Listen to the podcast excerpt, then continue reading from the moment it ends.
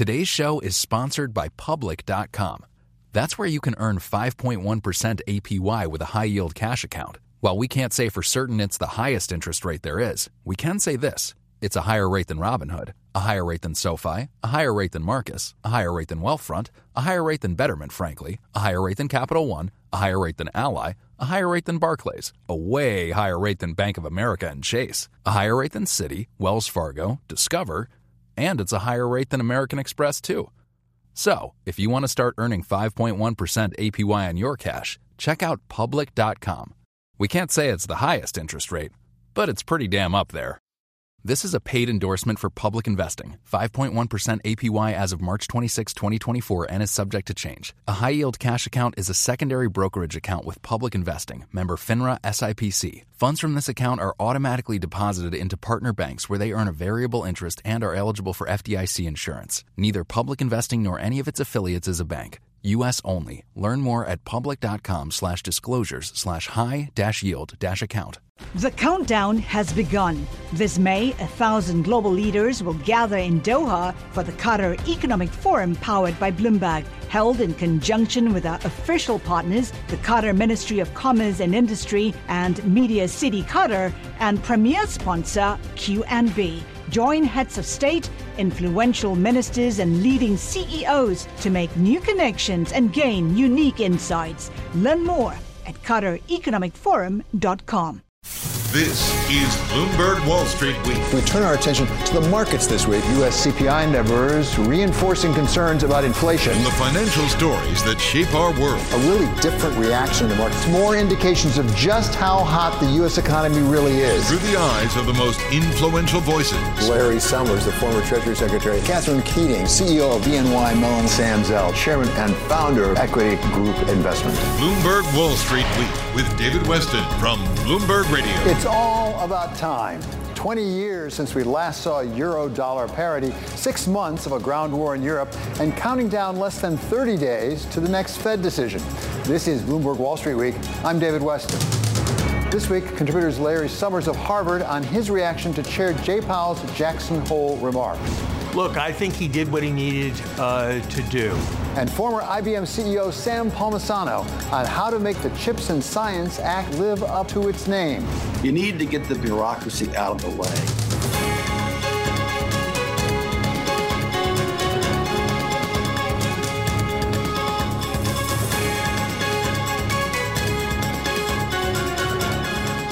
This is a week to mark anniversaries and look forward to deadlines, starting with Dr. Anthony Fauci's decision to step away from his NIAID responsibilities after serving seven presidents over 54 years.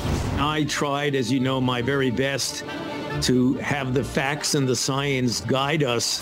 A very different anniversary came with the euro falling below parity with the US dollar for the first time in 20 years, driven in part by the looming energy crisis and prospects for the recession that it may cause, something Ian Shepherdson of Pantheon Macroeconomics thinks is already here. Europe's in recession now already. I mean, that, that's, that's pretty obvious now. We see that lasting for a while. We also passed the six-month anniversary of Russia's invasion of Ukraine, as Putin's forces struck a train station in the eastern part of the country on the 31st anniversary of Ukrainians' independence from Russia, a Russia that is trying to take it back. That's an irony not lost on Amanda Sloat of the National Security Council.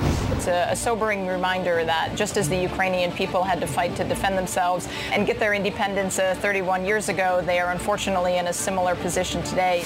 But it was also a week for celebration, at least for those saddled with student loan debt, with President Biden fulfilling his promise to give them some relief.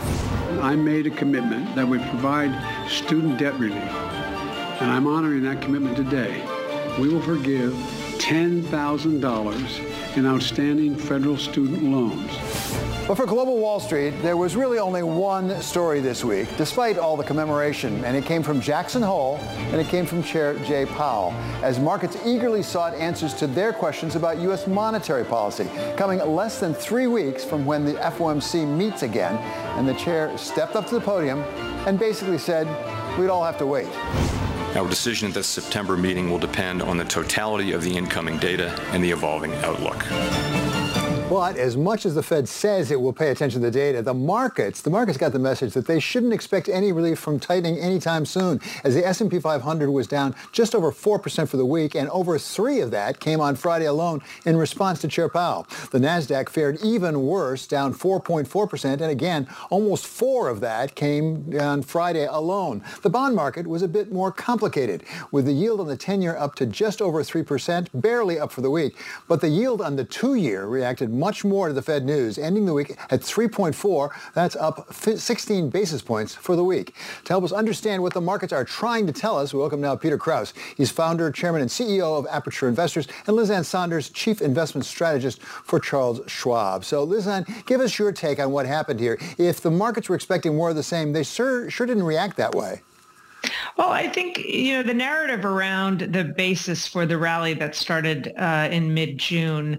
Some of it had to do with the uh, the peak in the ten-year at around three and a half percent. But this narrative that was created around the notion of a Fed pivot, uh, we never bought into that narrative. I think a pause is something we should talk about at some point, as did Powell today.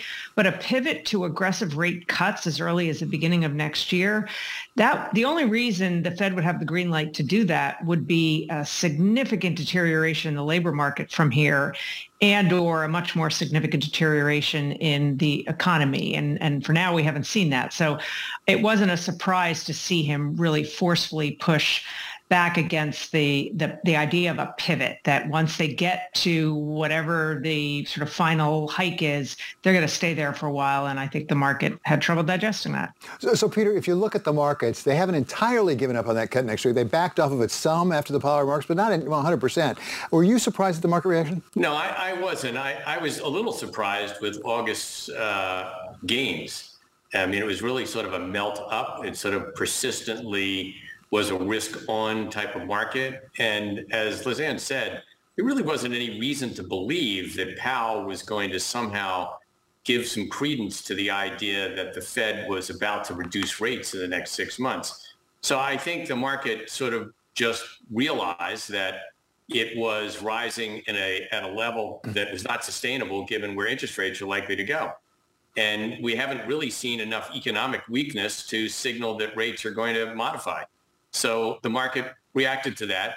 And I suspect it may follow through with more of a reaction until we get into September and there's real volume and real players in the marketplace. And right now we're still in a very, very thinly traded market. Uh, Peter, if the, if the Fed was trying to get out of the business of really affecting the markets, it's not succeeding very much. I mean, obviously the central banks around the world really got involved a lot, starting with the great financial crisis. And some people thought they were trying to pull out of it, including with the balance sheet rundown. But right now, how much of this is just driven by the central banks themselves, Peter? Well, we have not seen a return to fundamental investing. We're still in markets that are captivated by headline risks and headline commentary, whether it's the Fed or whether it's the Russia-Ukraine war or whether it's China's COVID policies. Uh, we're still being driven by headlines and not enough fundamental analysis. I suspect that we're going to come to a market where fundamental analysis will have much more of an impact on what investors actually invest in. But we're going to have to get to some level of the bottom here. And I, I don't think the market's quite there yet, but it's forming a bottom.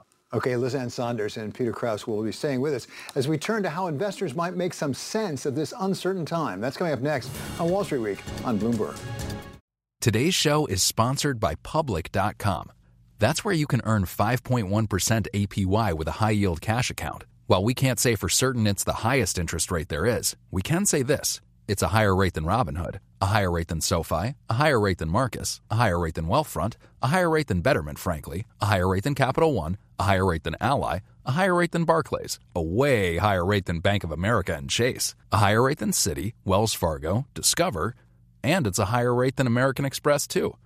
So, if you want to start earning 5.1% APY on your cash, check out Public.com. We can't say it's the highest interest rate, but it's pretty damn up there. This is a paid endorsement for public investing. 5.1% APY as of March 26, 2024, and is subject to change. A high yield cash account is a secondary brokerage account with public investing. Member FINRA SIPC. Funds from this account are automatically deposited into partner banks where they earn a variable interest and are eligible for FDIC insurance. Neither public investing nor any of its affiliates is a bank. U.S. only. Learn more at public.com slash disclosures slash high dash yield dash account.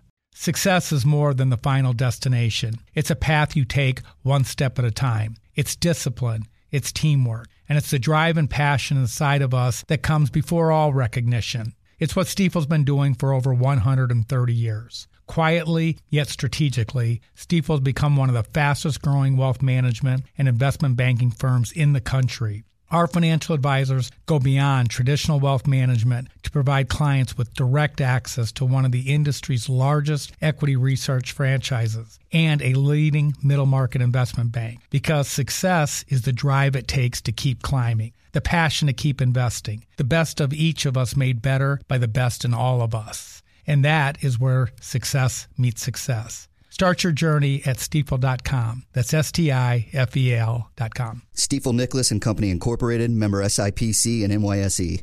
The countdown has begun. From May 14th to 16th, a thousand global leaders will gather in Doha for the Qatar Economic Forum powered by Bloomberg. Join heads of state, influential ministers, and leading CEOs to make new connections, gain unique insights, and uncover valuable opportunities in one of the world's most rapidly rising regions. Request your invite for this exclusive event at QatarEconomicForum.com. This is Bloomberg Wall Street Week with David Westin from Bloomberg Radio.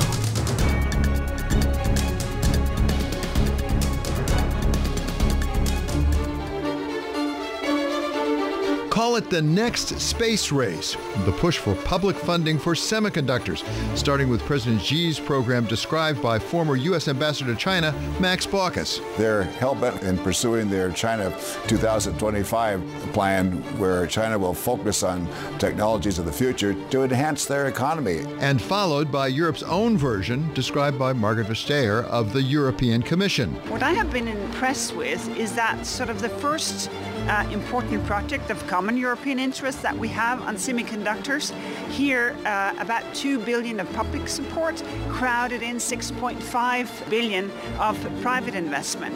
Now, the United States has its own version, the CHIPS and Science Act, just signed into law by President Biden. The United States must lead the world in the production of these advanced chips. This law will do exactly that. And as in Europe, Commerce Secretary Gina Raimondo predicts the public funds will prime the pump for much more to come from the private sector. As big as 52 billion is, it is a drop in the bucket, a very big drop in the bucket towards what this economy needs. All of which leaves us to focus on how fast the money can get out the government door, whether it will let loose the private sector, and whether it all will be spent wisely. Go looking for really talented, experienced people in a, in a wide range of ages uh, who understand these technologies and get them on board, either as employees or advisors, to help guide the process of making these investments as high potential and productive as they can be.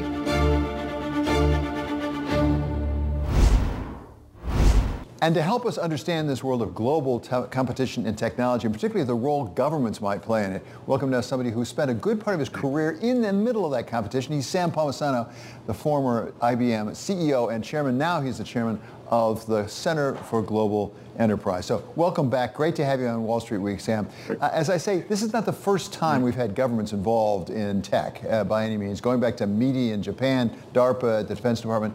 Uh, what have we learned from that? What should we have learned from those experiences?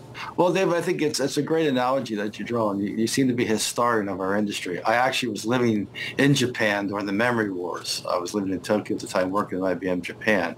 Now, today things have changed. I mean, clearly because it's not Japan who was part of the worldwide economic and governance systems. It's China. And China, as you know, uh, is fast-growing economy, investing trillions of dollars in technology. Uh, they want to lead the West. They want to be the, the worldwide leader in, in semiconductors and microelectronics. And the majority of our capacity is Asia, and it's not exactly a stable part of the world.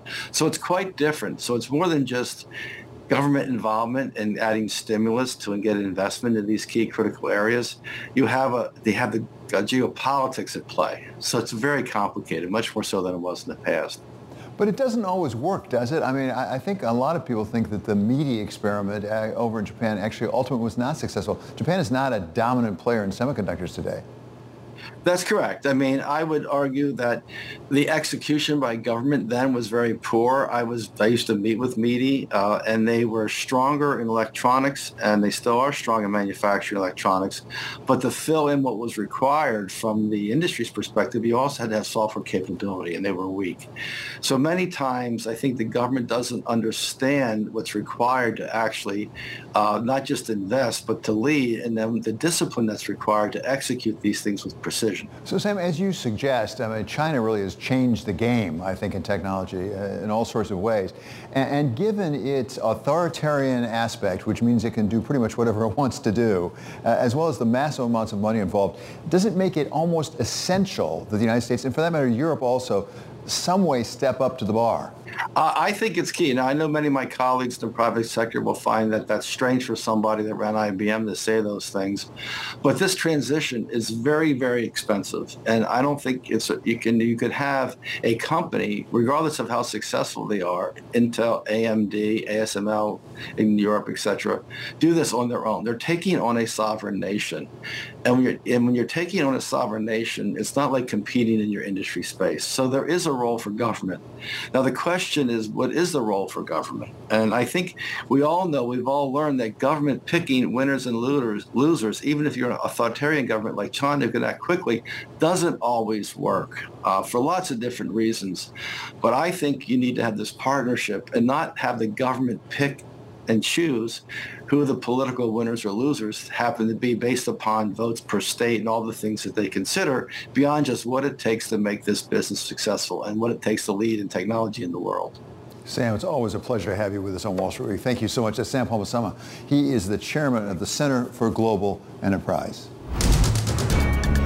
Coming up, we wrap up the week with our special contributor, Larry Summers of Harvard.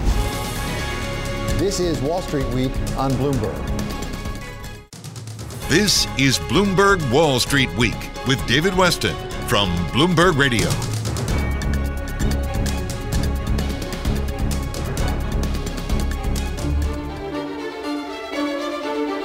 Call it the next space race, the push for public funding for semiconductors, starting with President Xi's program described by former U.S. Ambassador to China, Max Baucus. They're hell-bent in pursuing their China 2025 plan, where China will focus on technologies of the future to enhance their economy. And followed by Europe's own version, described by Margaret Vestager of the European Commission. What I have been impressed with is that sort of the first uh, important project of common European interest that we have on semiconductors. Here, uh, about 2 billion of public support, crowded in 6.5 billion of private investment. Now, the United States has its own version, the CHIPS and Science Act, just signed into law by President Biden. The United States must lead the world in the production of these advanced chips. This law will do exactly that. And as in Europe, Commerce Secretary Gina Raimondo predicts the public funds will prime the pump for much more to come from the private sector. As big as 52 billion is, it is a drop in the bucket, a very big drop in the bucket towards what this economy needs. All of which leaves us to focus on how fast the money can get out the government door, whether it will let loose the private sector, and whether it all will be spent wisely. Go looking for really talented, experienced people in a, in a wide range of ages uh, who understand these technologies and get them on board, either as employees or advisors, to help guide the process of making these investments as high potential and productive as they can be. And to help us understand this world of global competition and technology, and particularly the role governments might play in it, welcome now somebody who spent a good part of his career in the middle of that competition. He's Sam Palmisano, the former IBM CEO and chairman. Now he's the chairman of the Center for Global Enterprise. So welcome back. Great to have you on Wall Street Week, Sam. Uh, as I say, this is not the first time we've had governments involved in tech uh, by any means. Going back to METI in Japan, DARPA, the Defense Department. Uh, what have we learned from that? What should we have learned from those experiences? Well, Dave, I think it's, it's a great analogy that you draw. You, you seem to be a historian of our industry. I actually was living in Japan during the memory wars. I was living in Tokyo at the time, working at IBM Japan. Now, today things have changed. I mean, clearly because it's not Japan who was part of the worldwide economic and governance systems. It's China. And China, as you know, uh, is fast-growing economy, investing trillions of dollars in technology. Uh, they want to lead the West. They want to be the, worldwide leader in, in semiconductors and microelectronics. And the majority of our capacity is Asia, and it's not exactly a stable part of the world. So it's quite different. So it's more than just government involvement and adding stimulus to get investment in these key critical areas, you have a they have the geopolitics at play. So it's very complicated, much more so than it was in the past. But it doesn't always work, does it? I mean, I, I think a lot of people think that the METI experiment uh, over in Japan actually ultimately was not successful. Japan is not a dominant player in semiconductors today. That's correct. I mean, I would argue that the execution by government then was very poor. I was I used to meet with METI, uh, and they were stronger in electronics, and they still are strong in manufacturing electronics. But to fill in what was required from the industry's perspective, you also had to have software capability, and they were weak. So many times, I think the government doesn't understand what's required to actually uh, not just invest, but to lead, and then the discipline that's required to execute these things with precision. So Sam, as you suggest, I mean, China really has changed the game, I think, in technology uh, in all sorts of ways. And, and, given its authoritarian aspect, which means it can do pretty much whatever it wants to do, uh, as well as the massive amounts of money involved, does it make it almost essential that the United States, and for that matter, Europe also, some way step up to the bar? I think it's key. Now, I know many of my colleagues in the private sector will find that that's strange for somebody that ran IBM to say those things, but this transition is very, very expensive, and I don't think it's a, you can you could have a company, regardless of how successful they are, Intel, AMD, ASML in Europe, etc., do this on their own. They're taking on a sovereign nation, and when, you're, and when you're taking on a sovereign nation, it's not like competing in your industry space. So there is a role for government. Now the question is, what is the role for government? And I think we all know, we've all learned that government picking winners and losers, losers even if you're an authoritarian government like China who can act quickly, doesn't always work uh, for lots of different reasons. But I think you need to have this partnership and not have the government pick and choose who the political winners or losers happen to be based upon votes per state and all the things that they consider beyond just what it takes to make this business successful and what it takes to lead in technology in the world. Sam, it's always a pleasure to have you with us on Wall Street Week. Thank you so much. That's Sam Palmisano. He is the chairman of the Center for Global Enterprise. Coming up, we wrap up the week with our special contributor, Larry Summers of Harvard. This is Wall Street Week on Bloomberg.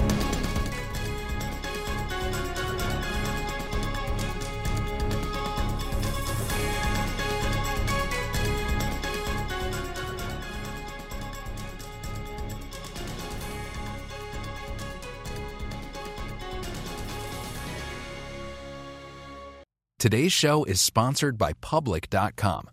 That's where you can earn 5.1% APY with a high yield cash account. While we can't say for certain it's the highest interest rate there is, we can say this it's a higher rate than Robinhood, a higher rate than SoFi, a higher rate than Marcus, a higher rate than Wealthfront, a higher rate than Betterment, frankly, a higher rate than Capital One, a higher rate than Ally, a higher rate than Barclays, a way higher rate than Bank of America and Chase, a higher rate than Citi, Wells Fargo, Discover, and it's a higher rate than American Express, too. So, if you want to start earning 5.1% APY on your cash, check out public.com. We can't say it's the highest interest rate, but it's pretty damn up there. This is a paid endorsement for public investing. 5.1% APY as of March 26, 2024, and is subject to change. A high yield cash account is a secondary brokerage account with public investing. Member FINRA SIPC. Funds from this account are automatically deposited into partner banks where they earn a variable interest and are eligible for FDIC insurance. Neither public investing nor any of its affiliates is a bank. U.S. only. Learn more at public.com slash disclosures slash high dash yield dash account.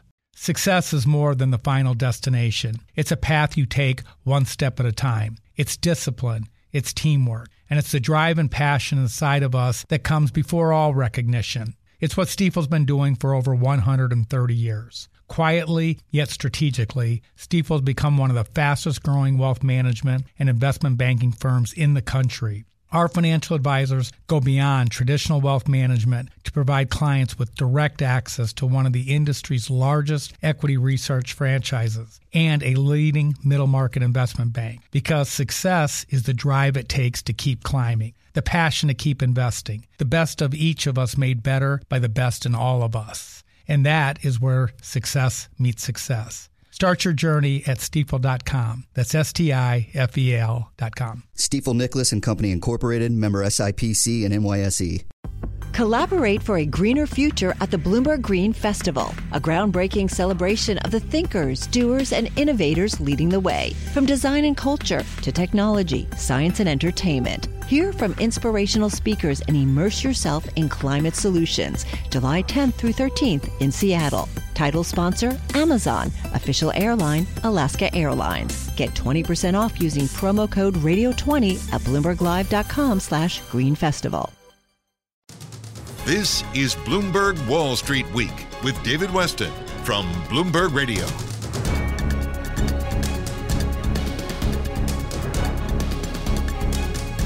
This is Wall Street Week. I'm David Westin. We're joined once again by our special contributor here on Wall Street Week. He is Dr. Larry Summers of Harvard. So Larry, we heard from Jay Powell. We've heard from the last three years at Jackson Hole. You weren't too pleased when he had his framework a couple of years ago. You weren't too pleased about his transitory talk.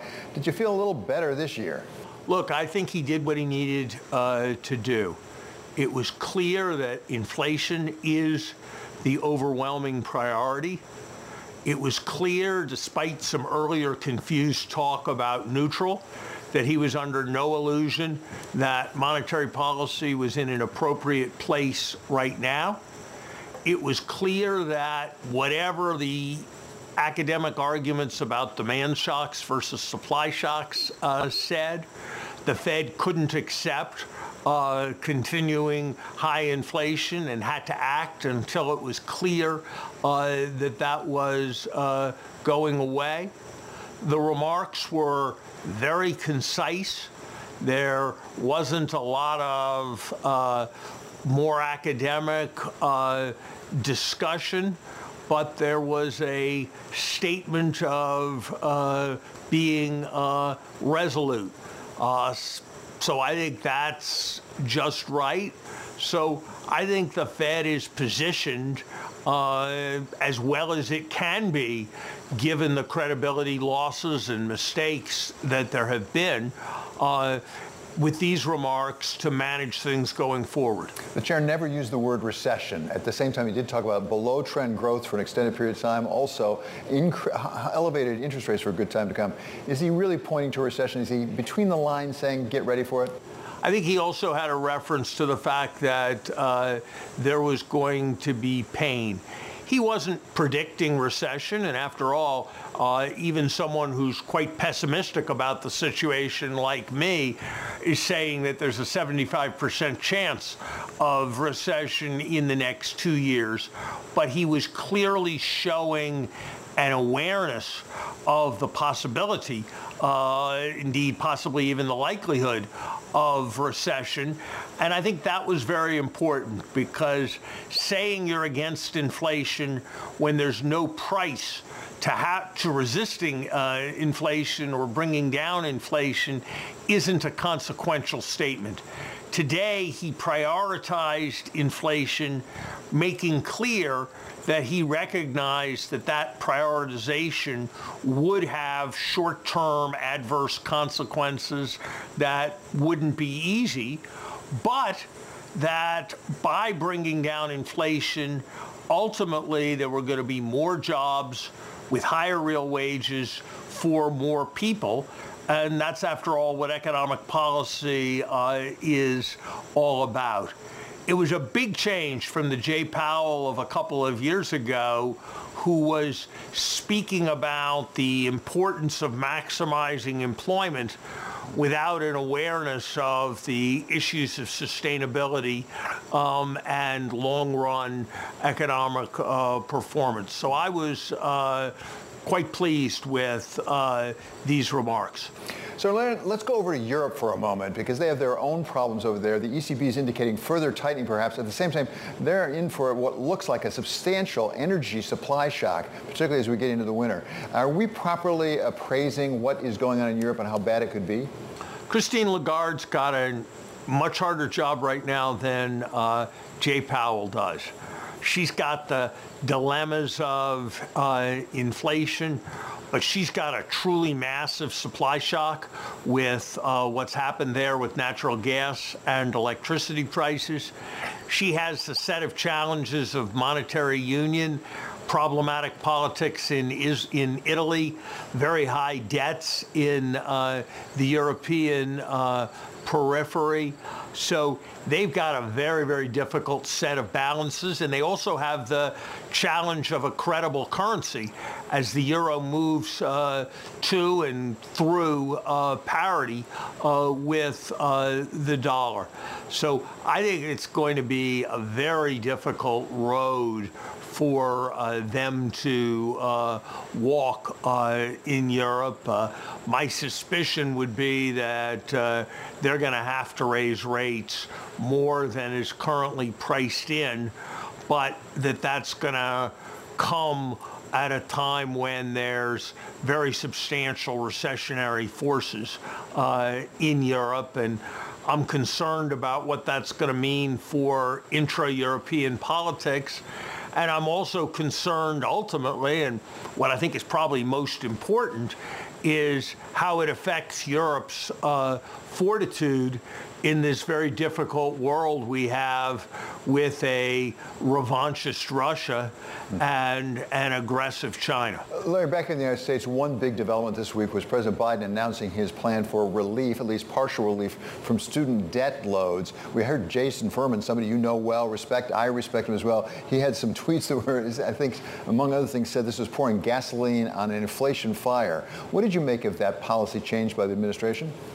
I did not support large-scale uh, student uh, debt relief because I thought it was using federal resources to make transfers, hundreds of billions of dollars, and I would have liked those resources put to better use, helping people who were poorer, who were more in need, and who would use the money to invest more in the future of the economy.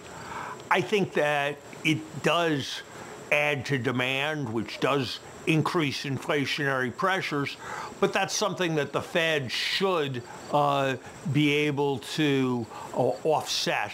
Uh, but it will mean more need uh, for the Fed uh, to move uh, rates. And I think it needs to be recognized uh, that this is something that's meaningful relative to all the other things uh, that are uh, that are go- that are going on. It's it's not the policy I would have preferred, but if this is our biggest mistake, uh, we will be doing uh, very well. And you know, this is several hundred billion dollars over 10 years. What we did in 2021 was several trillion dollars over one year. So we just need to keep perspective on uh, the scale of this. Uh, Larry, you have helped set economic policy both at the Treasury and at the White House. Was this the economists talking or is it the politicians ta- talking? And some people, as you know, are starting to say uh, serious economists are not having enough of a say in this White House. Look, I'm somebody who always uh, believes that uh, you can't go wrong uh, listening uh, more to more to uh, economics. I think in response to many of the frustrations going back to the uh, financial crisis, there has been some movement away from relying on uh, economists' advice. I think over time that will tend to lead to mistakes. Thank you so much, Larry, for being with us once again. That's our special contributor on Wall Street. That's Larry Summers of Harvard. Finally, one more thought. Workers of the world unite. That was the rallying cry of Karl Marx and Friedrich Engels in their Communist Manifesto of 1848. And their followers took a pretty good run at it, what with the Soviet Union and all. And at the same time, organized labor grew in Europe and in Britain and in the United States.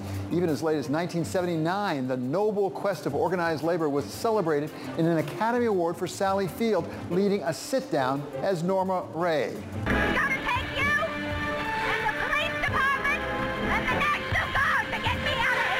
But that was then and now is different, as Cornell's Alexander Colvin explains, with labor unions losing a fair amount of clout in the United States. We had, you know, over 20% of workers represented uh, in America by unions. Today, uh, it's it's below 11% and down to around 6% of the private sector. So unions are much weaker. The question is whether the tide may be turning once again as job markets have tightened and big employers like Amazon are facing new organizing attempts.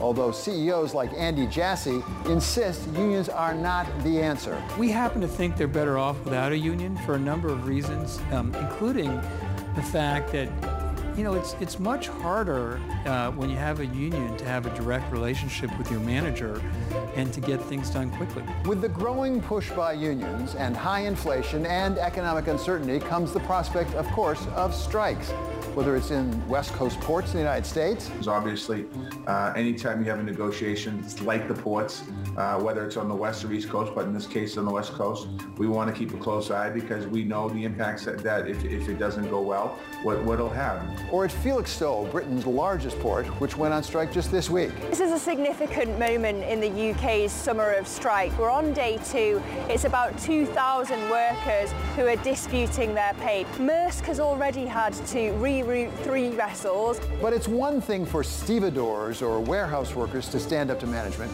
You know things are getting truly rough when it's the lawyers who decide to strike, as British barristers did just this week. Fight is what we trained for.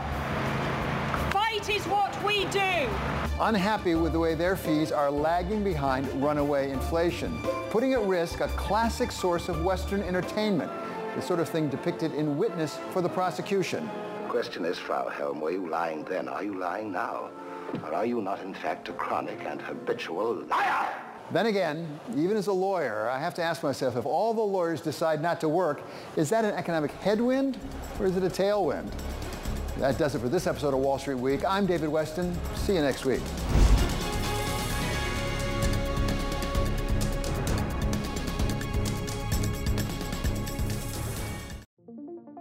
What could you do if your data was working for you and not against you?